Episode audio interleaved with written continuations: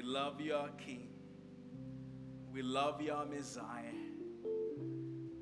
We bless your name, Father. We honor you, God. I want to just take a moment to pray for three individuals. Uh, in the next week, there will be three people from this church that are going to India to seek medical help. We've got Bebe Omozi, who is almost two years old with a heart condition, and uh, he's uh, going to India. And I just pray for healing. Uh, we have a girl by the name of Beatrice who will also be going to India, and she's been having this nervy problem for over three months now. Just praying for God's healing there. We've got Peter who has a tumor in his head. And just praying for God's healing. So I just lift these guys up to God in prayer. That God will look upon them with mercy and compassion and kindness. And that He will bring healing. Uh, but also He would work even through this medical help. Just take a moment to pray.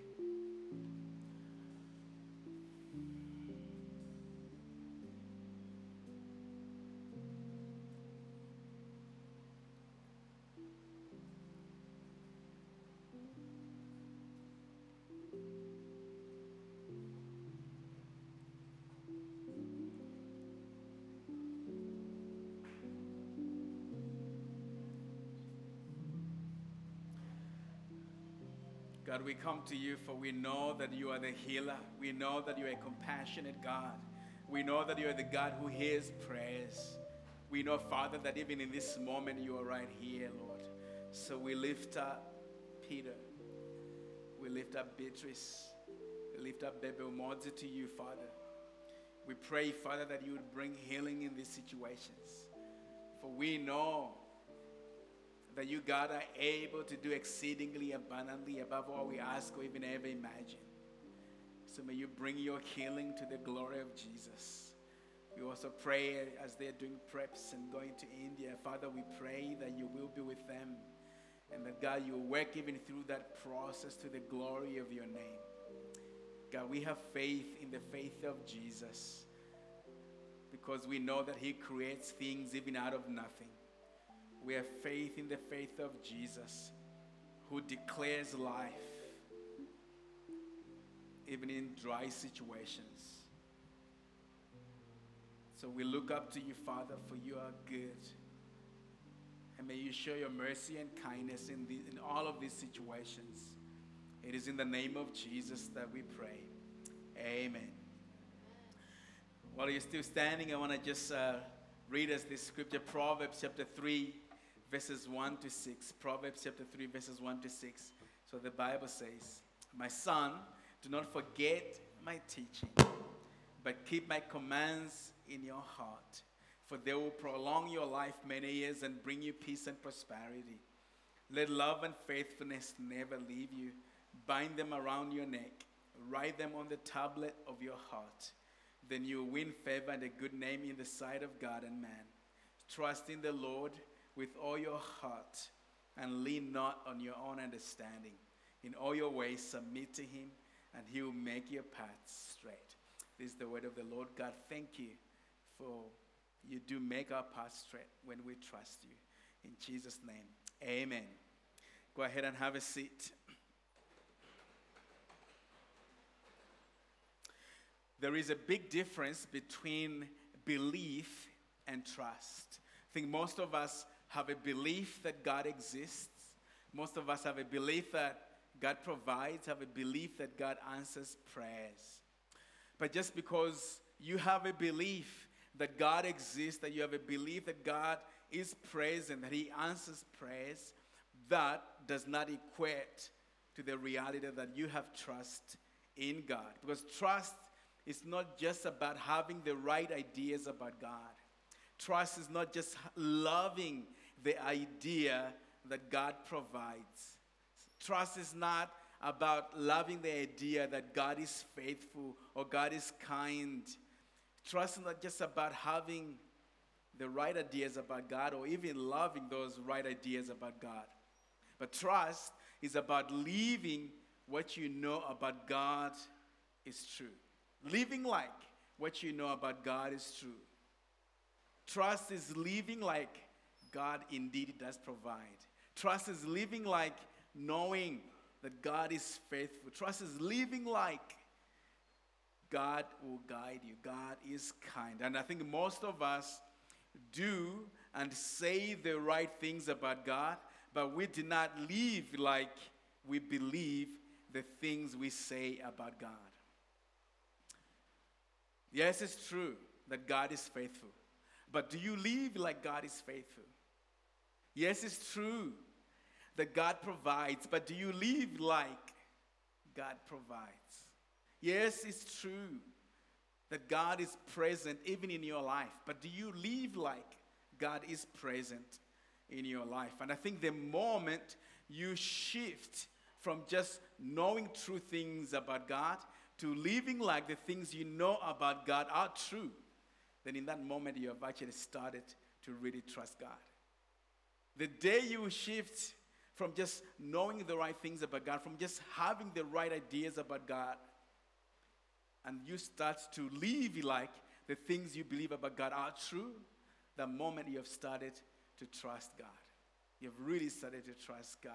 And, I, and uh, today, as we are looking at this subject of trust, now when I look at, at trust, um, I define trust as allowing God to decide what's best for you, allowing God to decide what's best for you, allowing God that He can decide what's best in your marriage, allowing God that He can decide what's best in your workplace, what is best for you in this season.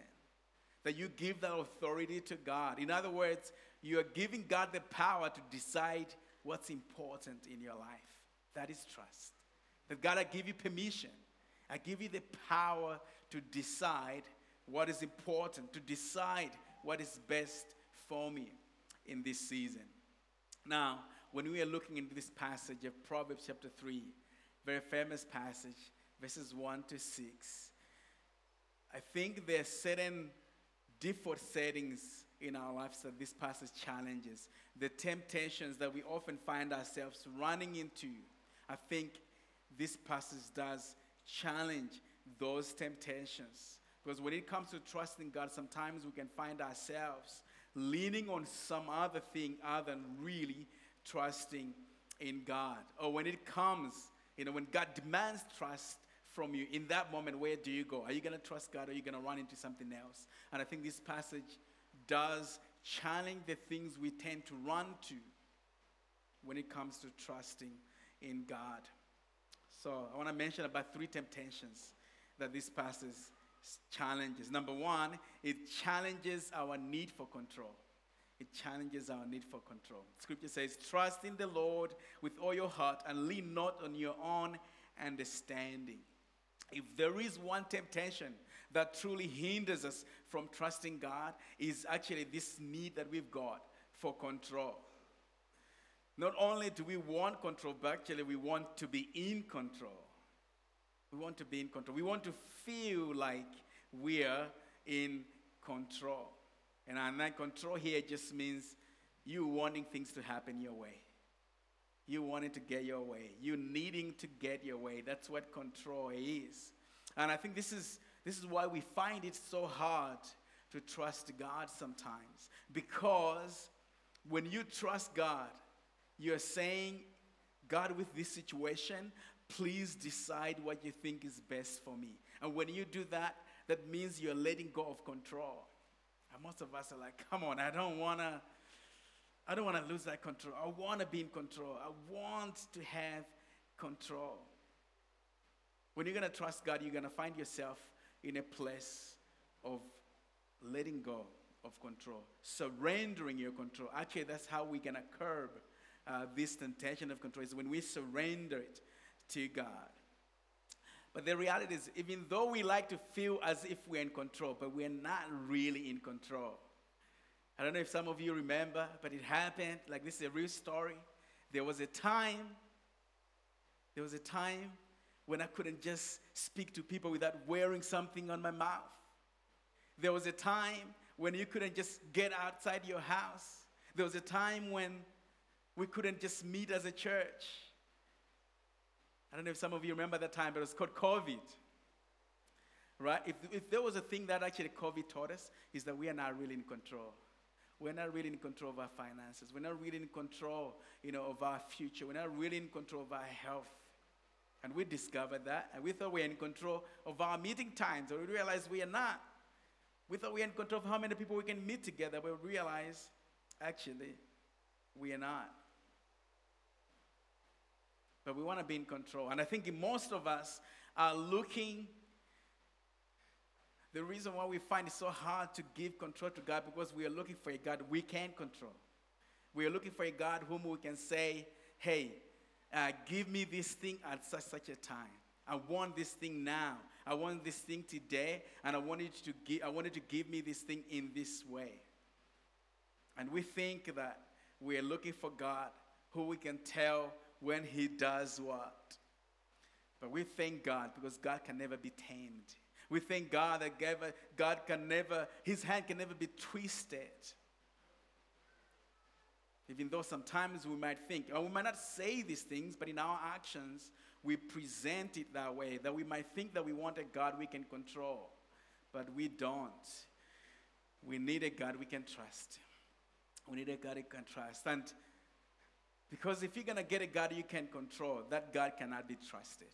He can't be trusted.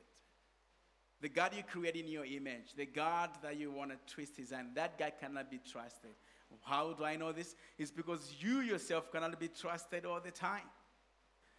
You cannot be trusted all the time. I don't know if ever happened to you that you say, This is it, the last time I'm never gonna do this thing again.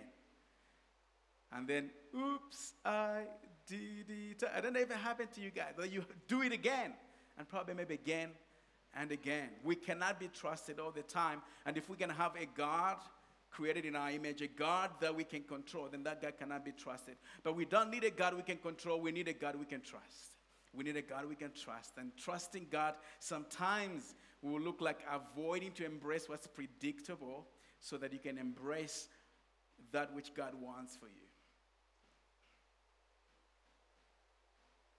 God, I know you always work this way. But now you're asking me something else different. Are you willing to let go of that which is predictable and allow to get what you think God is, wants for you? Trusting God sometimes will look like giving up what you're already used to. Giving up what you're already used to so that you can embrace that which God wants for you. Trusting God sometimes will look like giving up your treasures. Giving up your treasures, giving up the things you own so that you can embrace, fully embrace that which God wants for you. Trusting God sometimes will look like giving up your desires so that you can embrace that which God wants for you. So this passage challenges this temptation, which is bound in our need for control, that we want to be in control. Trust in the Lord with all your heart and do not lean on your own understanding. This is it's going to challenge your need for control. Number two, this passage challenges our need for comfort. Our need for comfort. Uh, the scriptures here say, verse 6 In all your ways submit to him, and he will make your paths straight. In all your ways submit to him, and he will make your paths straight. When we're going to fully trust God, we're going to fully embrace God and say, I want to I want you to lead me. I want to trust you fully. We're going to have moments when God will pull us out of our comfort zones, or He's going to lead us into places that we're not familiar with. He's going to lead us there, and that's going to make us uncomfortable. And I think most of us love, I love, I should say, speak on myself, I love a happy and a good life. I don't know if you do, but I do. And I want that. I want it like a happy and easy life something that's easy. I love that. But this passage says, He, God, He will make your paths straight. When you submit to Him, He's going to make your path straight. Now, when I think about this, I'm like, this is amazing. A straight path, that's an easy path, right? But what you think is a straight path may not be what is, what's a straight path to God. You know, um, when you're thinking like, oh, this is going to be easy because God is leading me. Just because God is leading you through a certain path it does not mean it's going to be easy. It does not mean you're going to be happy all the time because God leads us in a path of holiness and not happiness. The straight path might mean that God will direct us through a path which will glorify Him the most. Following God through this straight path, it means that we are not just going through this path that will make us the happiest the most, but we're actually following this path that will grow us the most. Being led by God, it does not mean that you're going to get at your destination quickly.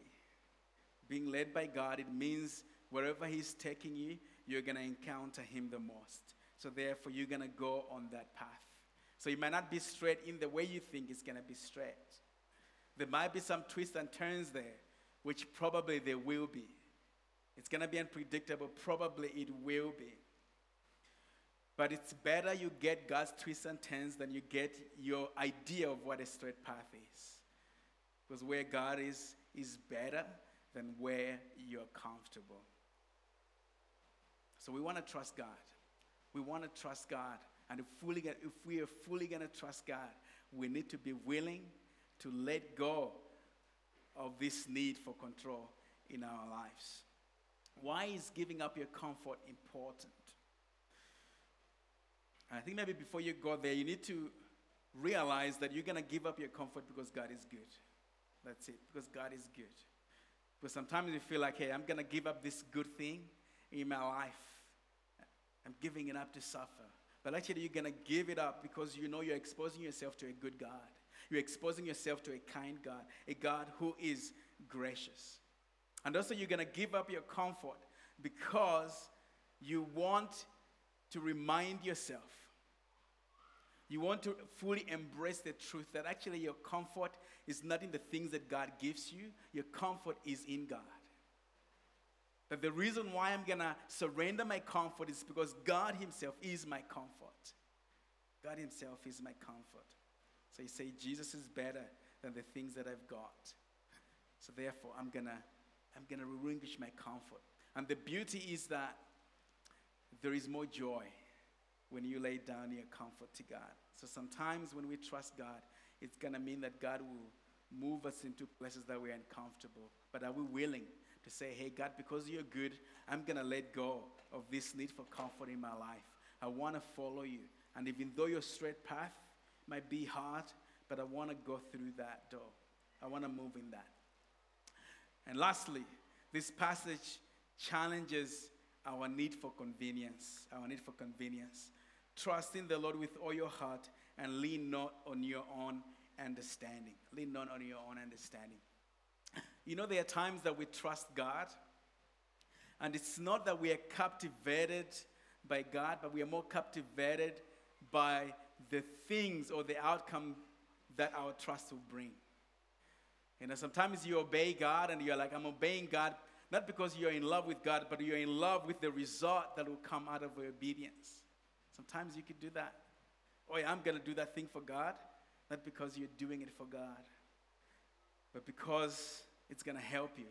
So you ask, What's in it for me, for, for me to trust God? What's in this thing for me? What's in it for me? But you need to, you need to believe that actually obedience to God is enough. Obedience itself, if you're going to obey God, if you're going to say yes to God, just saying yes to God in itself is enough. And your obedience to God must supersede your desire for convenience. In other words, obedience is better than convenience. When you trust God, you need to be willing to say, God, I am trusting you. I am moving in the direction that you're calling me. But I hand over the result of my obedience. May you decide what the result will look like, what that result is for me. May you, may you decide on that as well. And the reason why you're going to do that is because you know it's better to just love God for God and not for what He gives you. You're like, I want to honor God. I want to just love God. So therefore, I'm not going to worry about the outcome of my obedience. Because there will be times when you're going to obey God and it's not going to turn out the way you want it to turn out. There are times when you're going to fully trust God and live like you trust God. There will be times when you say, Yes, God, I'm giving up this thing that you have been asking me to give up. I will give it up to you. Yes, God, I'll surrender to you. And you do that, and maybe the result will not really look like what you had hoped it to be. But you need to remember that just to obey God is enough. Just to trust, just to say yes to God, that in itself is actually enough. So don't worry about the output. You are in charge of the input, and God is in charge of the output. Like God is going to be in charge of the result. It's up to God how He's going to use your obedience. It's up to God how He's going to use your service. It's up to God how He's going to use your gift. Say, I, I'm giving up. I'll do what you're asking me to do, but I leave, I leave it to you to decide the outcome of this. And you want to do that because the reality is that when we don't, we're going to find ourselves just like searching and not really searching for God, but just searching for things, just looking for the hand of God. What would God give me? And that's not a good place for us to be. So this passage challenges us with those three temptations, challenges our need for comfort, just challenge our need for control, and also for convenience. However, there's an invitation in this for us. There's an invitation for you, there's an invitation for me. So, what does trust look like from the eyes of this passage? Number one, trust is living like God's word is true, even when it's uncomfortable. Verses 1 and 2 says, My son, do not forget my teaching, but keep my commands in your heart, for they will prolong your life many years and bring you peace and prosperity. My son or my daughter, my child, do not forget my teachings and keep my commands. You know, trust, trusting God, as we're saying, it's not just having the right idea about God or just the knowledge of God's word, but actually it's the willingness to leave that word out, to leave it out. Keeping God's commands just means you're living out God's commands. That's what it is. And most of us, we know this that if we really want to experience true transformation in our lives, if we really want to see change in our lives, it's not just about the knowledge that we've got, it's more to do with the doing. That's what we need, you know? Most of us know that reading books is good, you know, but how many of us that actually really do it? There's a lot of things that we know that are good for us that we don't do. And it's not in the knowledge, but it's in the doing where real change actually really happens. So you're going to leave out God's word. And the desire to leave out God's word, that in itself is you saying, I trust God. I trust God so much that I will live by what He says. I'll trust God so much that I'll say yes to His word. Because in that moment, you're saying, I don't want to just love His name, I also want to love His ways. I don't want to just love this idea about Jesus, that He's a good teacher, that He does all of these things. Jesus says, If you really love me, you're going to keep my commands. You're going to do what I say. That's how you show that you love me. That's how you show that you trust me. That when you do what I really say. So, loving God, trusting God, is actually doing what He says. So, trusting is living like God's word is true, even when it's uncomfortable. So, you will live like, you won't just know that God's word is true, but you will live like God's word is true. Number two, trust is choosing to pursue faithfulness even when it's not convenient. Trust is choosing to pursue faithfulness even when it's not convenient. Verse 3 says, Let love and faithfulness never leave you. Never leave you. Bind them around your neck and write them on the tablet of your heart. Choosing to live a faithful life, that is a way of you trusting God. Choosing to live not only that God is faithful, but that He has called me to live faithfully in my walk, in my life. Living a faithful life is a way of you saying, I trust God. Living faithful lives means you have this continued desire to keep going in the direction God has been calling you to. So you're going to keep going at that. You're going to continue to live faithfully in, in that path. Living faithfully means choosing God's ways, even when your way might seem to be easier. And like, I'm going to live like God is calling me to live in this way. Means embracing His wisdom means embracing His word, means like you're living in line with the purpose that God called you to. So God has called you in this relationship. Are you willing to live faithfully in that relationship?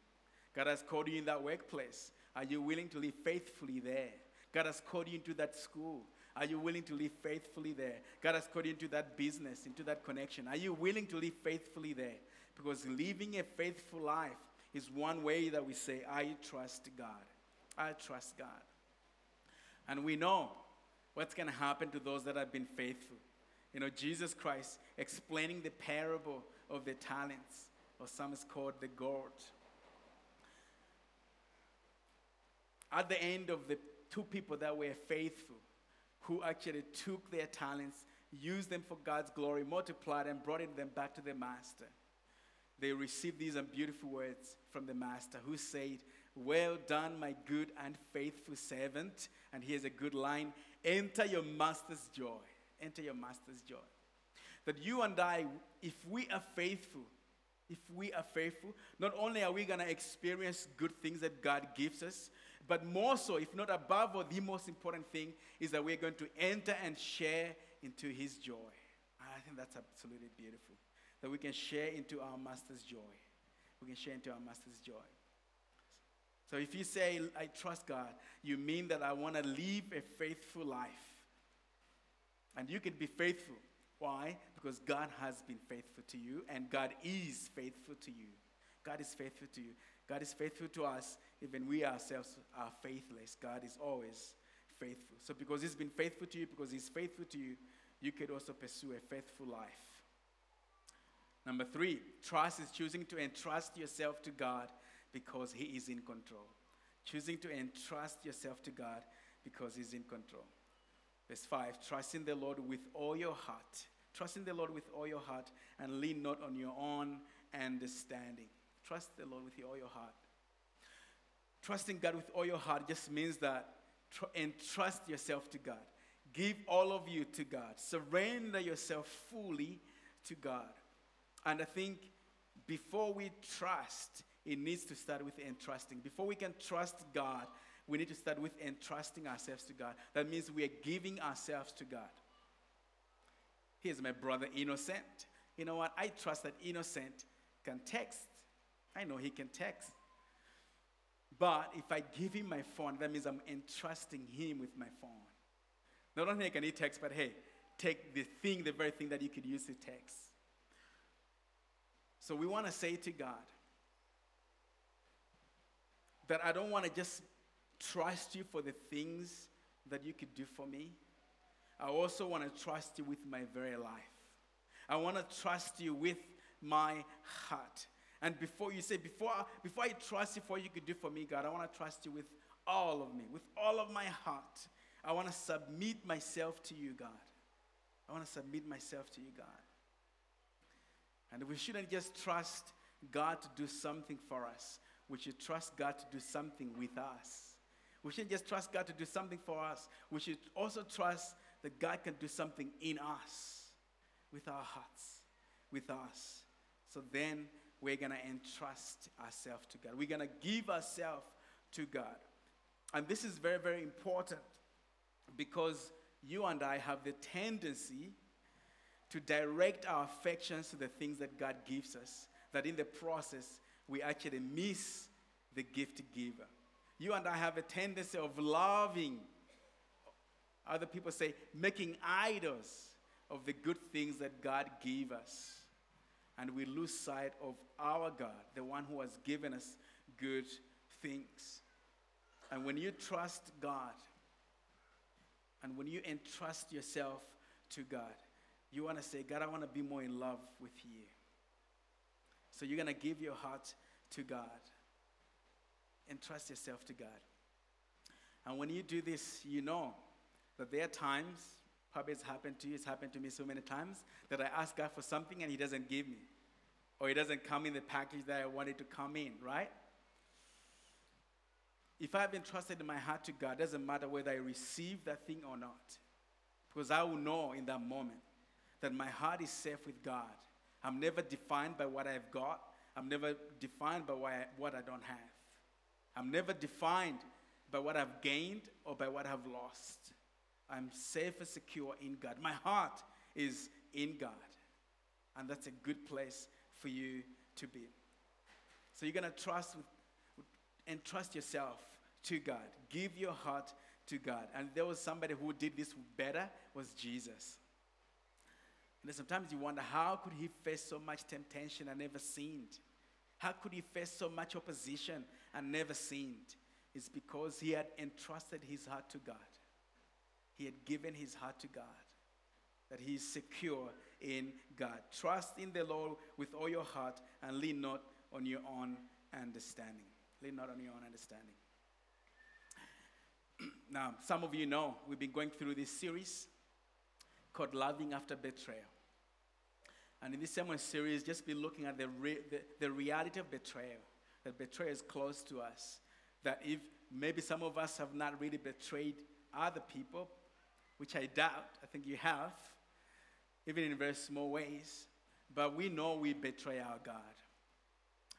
But Jesus responds differently when it comes to betrayal. He responds differently when it comes to betrayal. Now, thinking about if there is one thing that betrayal does destroy is trust. Now, I'm going to shift gears and just put you guys in a little kind of like therapy session.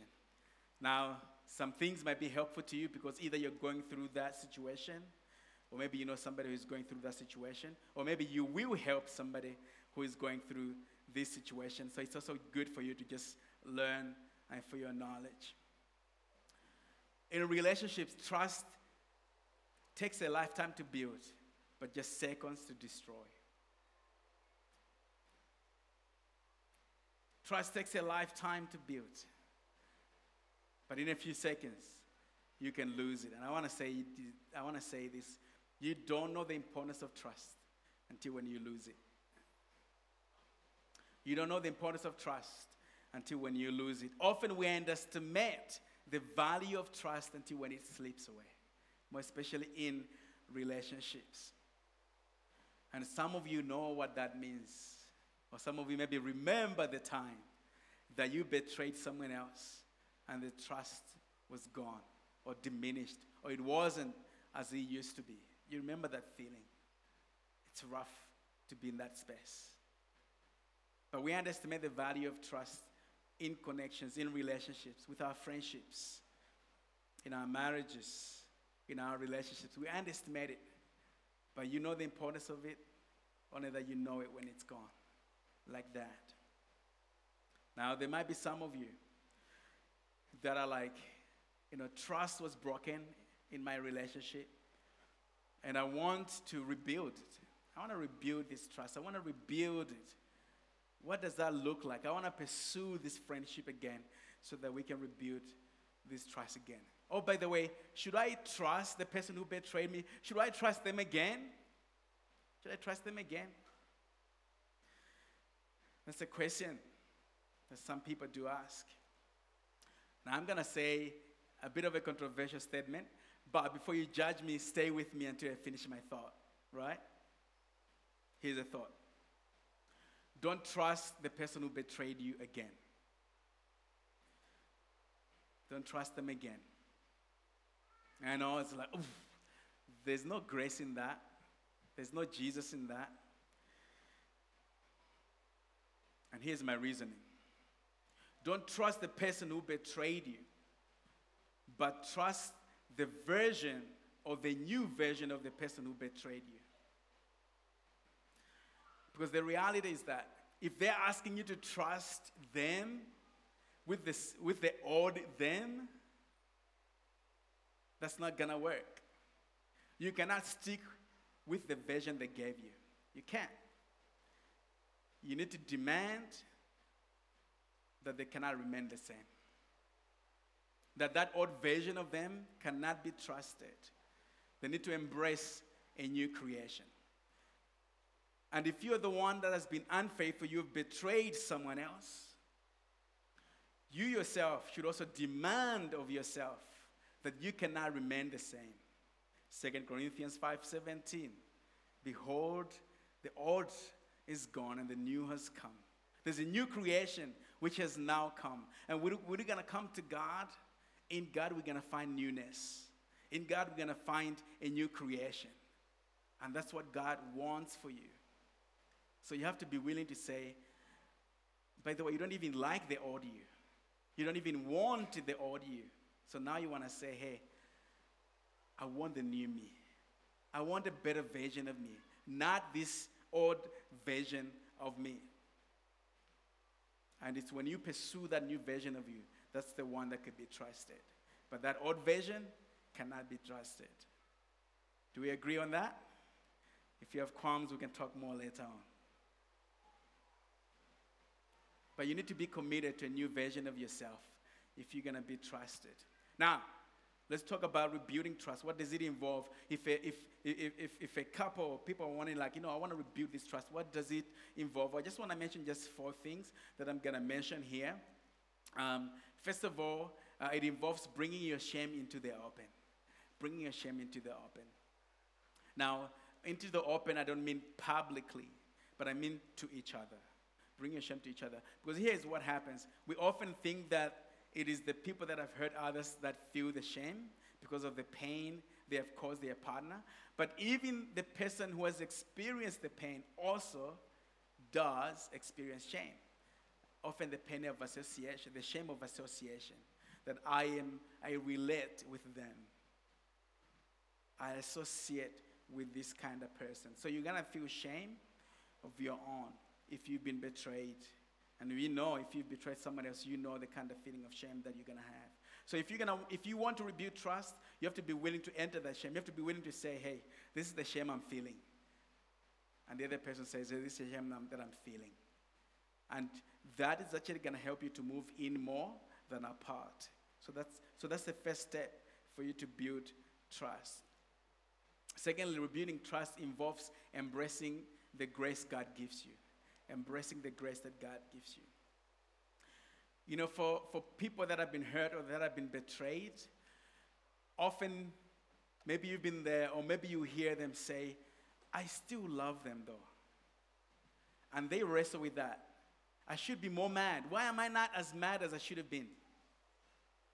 Why, why, do, why am I still doing them good? Why am I still loving them? and they can feel like, no, I shouldn't be this way. And maybe, you know, they come and tell us. I don't know if it's happened to you. Sometimes you can get mad on behalf of someone else. It's like, you're not, come on, increase your volume of madness. Come on, be more, be more angry about this, right? Come on, be more angry. And they're like, somehow I have this, and I think I cannot explain it apart from it's God's grace. Because the pain of betrayal is so deep that you need to cherish even a single doses of God's grace for you. And I think that's God's grace. Now, for the one who was betrayed, the betrayer, the betrayer wants punishment. So when they are receiving the love of the person they betrayed, they are like, no, no, no, no, no, don't give me that. Give me punishment. I'll feel better if you can punish me rather than if you are being kind to me. And they're also not willing to embrace God's grace for them because God's grace is not for the deserving, it's for the undeserving. God's grace is, for, is not for those who are perfect, it's for those who are not perfect. So receive God's grace, which God gives you in this moment, no matter where it's coming from. Embrace it, receive it. Number three, trust, rebuilding trust involves watching out for your temptation to control the other. Watching out for your temptation to control the other here's the reality you cannot trust on behalf of someone else. You cannot live faithfully on behalf of someone else. You can't. You can only do your part. And when betrayal has happened, you need to realize there is their battle, God's battle, and your battle. And leave their battle to them, leave God's battle to them, and carry your battle. So walk your journey. Walk your journey. So rebuilding trust cannot be dependent on your ability to stop the other person from doing the wrong thing. Because other people say, hey, I'm going to be faithful, I'm going to be kind, I'm going to do the right thing so that my partner doesn't do the bad thing again. That's not a good place for you to be. That's not your battle to fight. That's not yours. So walk your path because that way you, you're not going to control your partner. Because if you are always wanting to be faithful on behalf of your partner, it's going to destroy them. It's not going to do them good. Actually, eventually, it's going to destroy you. So instead of focusing on the don'ts, what do I do so I don't betray the other person? Just focus on the do's. Be faithful. That's it. Be faithful. And you're going to kill the other thing. Okay, lastly, if you're going to build trust, take the next best step at a time. Take the next best step at a time. You know, when you're rebuilding trust, you're going to fall into the temptation of like seeing your relationship in the eyes of five years from now, 10 years from now, 20 years from now. And when you do that, you're going to be so discouraged. So discouraged. Because you're only going to make that judgment based on what you're feeling in the moment and what you, what you have experienced. And you don't want to do that. You want to ju- just do the next best step. So, what's, what's the next best step for you now, today, in this moment? All right. Let me finish by, by giving, a, giving you guys 10 mistakes that the unfaithful make when they're in the process of rebuilding trust. 10 mistakes that the unfaithful makes or they make when, when you're in the process. Or maybe 10 ways they make it hard for the hurt partner to build trust with them. Mistake number one impatient with the healing process. Being impatient with the healing process. To remember that this the journey of recovery is actually a journey, it's a process. And you cannot rush the other partner. You cannot say, like, come on, you forgave me. Why are you still bringing this thing up? No, it's a process, a journey. So be patient. Number two, leaking out information over time. Leaking out information over time. More especially if they've been cheating and unfaithfulness. You know, other people don't want to share everything at once, and we know the feeling of that. Why? Is because we don't want to hurt our partner even more. So we want to protect them from the pain. But when you do that, you share a little bit of information today, and the next week a little bit more, and the next month a little bit more. That's going to wreck them even more. You're better off to bring it all out in the open because that's better than leaking, uh, um, leaking information over time. Mistake number three avoiding difficult conversations. You know, when betrayal has happened, you're going to run away from holding difficult conversations. It's better for you to approach questions with humility, with kindness, and grace. So don't avoid them. Engage even in the difficult conversations. Mistake number four continuing contact. More especially if they've been betrayal, continue contact with the unfaithful partner, with the other person. Um, that's gonna destroy trust even more. So cut off contact completely and don't keep going. Number five, defending their fair partner. You know, um, the partner brings up and you're like, no, she's not like that, or he's not like that. You're defending their fair partner. Do not do that. That is sending the message that you are prioritizing their fair partner over your partner. And do not do that. Number five, avoiding discussion about your partner's feelings. The reality is that the hurt partner is going to keep bringing this issue over and over and over again. It's a process. They're going to continue to bring it up over and over again. And sometimes you'll be so exhausted. You will not want to hear because, you know, we cannot stand seeing our loved ones in so much pain. That's what wrecks us, that's what breaks us. But you're better off leaning in rather than avoiding avoiding their feelings. Number seven, highlighting your partner's flaws. Highlighting your partner's flaws. This um, shows that you're not taking full responsibility of your actions. You know, when you say, Yeah, I did that because of da da da da da da I did it because you were da da da da da da. When you do that, you're avoiding responsibility and don't do that. Now, could there be things that they should improve? Of course. But now is not the time to do it. Number eight, continuing to lie.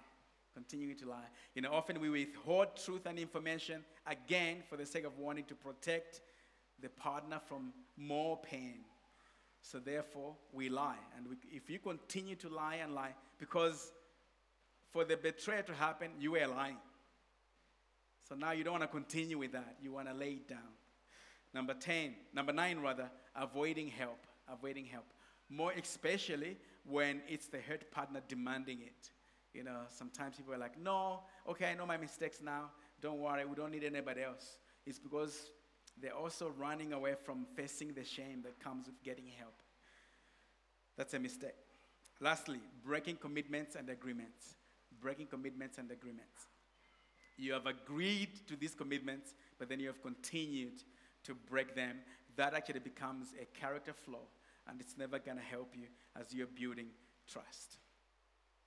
We're going to be creating a space for those that are willing to want to dive deep in into wanting to rebuild trust in their relationships that has been lost. If you are that person or that kind of couple, feel free to reach out to me and we're going to get you a part of um, uh, a group that we are creating. Uh, because I know there is a lot to talk about here and it's not as easy as it seems. Trust in the Lord with all your heart and lean not on your own understanding. We need to be willing to trust God when things are good. We need to be willing to trust God when things are bad. We need to be willing to trust God even when we are in pain. We can trust God. Why? Because God sees better than us. We can trust God because God knows better than us. We can trust God because God is trustworthy.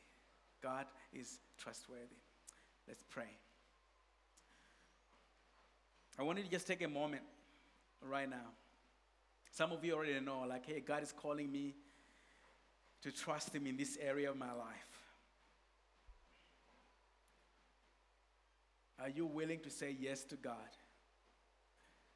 Are you willing to let go of your need for convenience, need for comfort, need for control, and say, God, I want to do what your word says?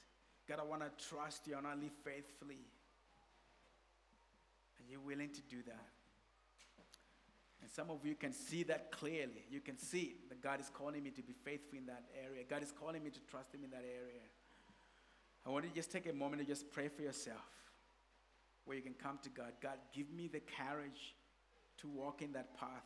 Strengthen me, Lord, to walk in that path because it is good for you.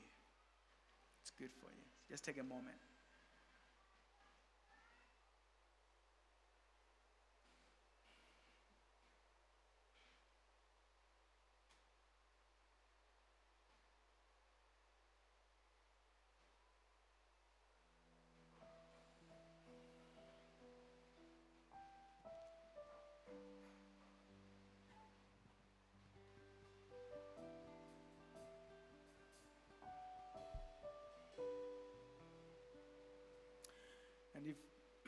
You're here and you know that you are yet to have a relationship with Jesus, maybe you've been coming to this church because of a friend or someone you know, but you're like, I'm here to give my life to Jesus. Just want to pray with you this morning. Maybe you can even raise your hand if you know that I just need a relationship with Jesus. I don't have that relationship with I don't have that connection with God. I want to have the connection with God. I want to just pray with you. Because trust starts with entrusting yourself to God, where you surrender your hearts to God. And maybe you can follow me in this prayer, just saying, Lord Jesus, I thank you for your kindness. Forgive me of my sin. Have mercy on me. Help me, Lord, to follow you. Spirit of God, help me to follow Jesus. In the name of Jesus, we pray. Amen. We can trust God because God is trustworthy. We can trust God because God is able to change hearts and to change lives, even those that have been broken even those that have been broken by their own sin. Jesus is able to change you, He's able to transform your life. We're going to have prayer counselors around if you're looking for prayer, either around what we've spoken, or maybe you're trusting God to do something in your life. It might not be even related to what I was talking about. You can feel free to go to these prayer counselors and receive prayer as we worship God one more time. Would you please stand as we worship God one more time?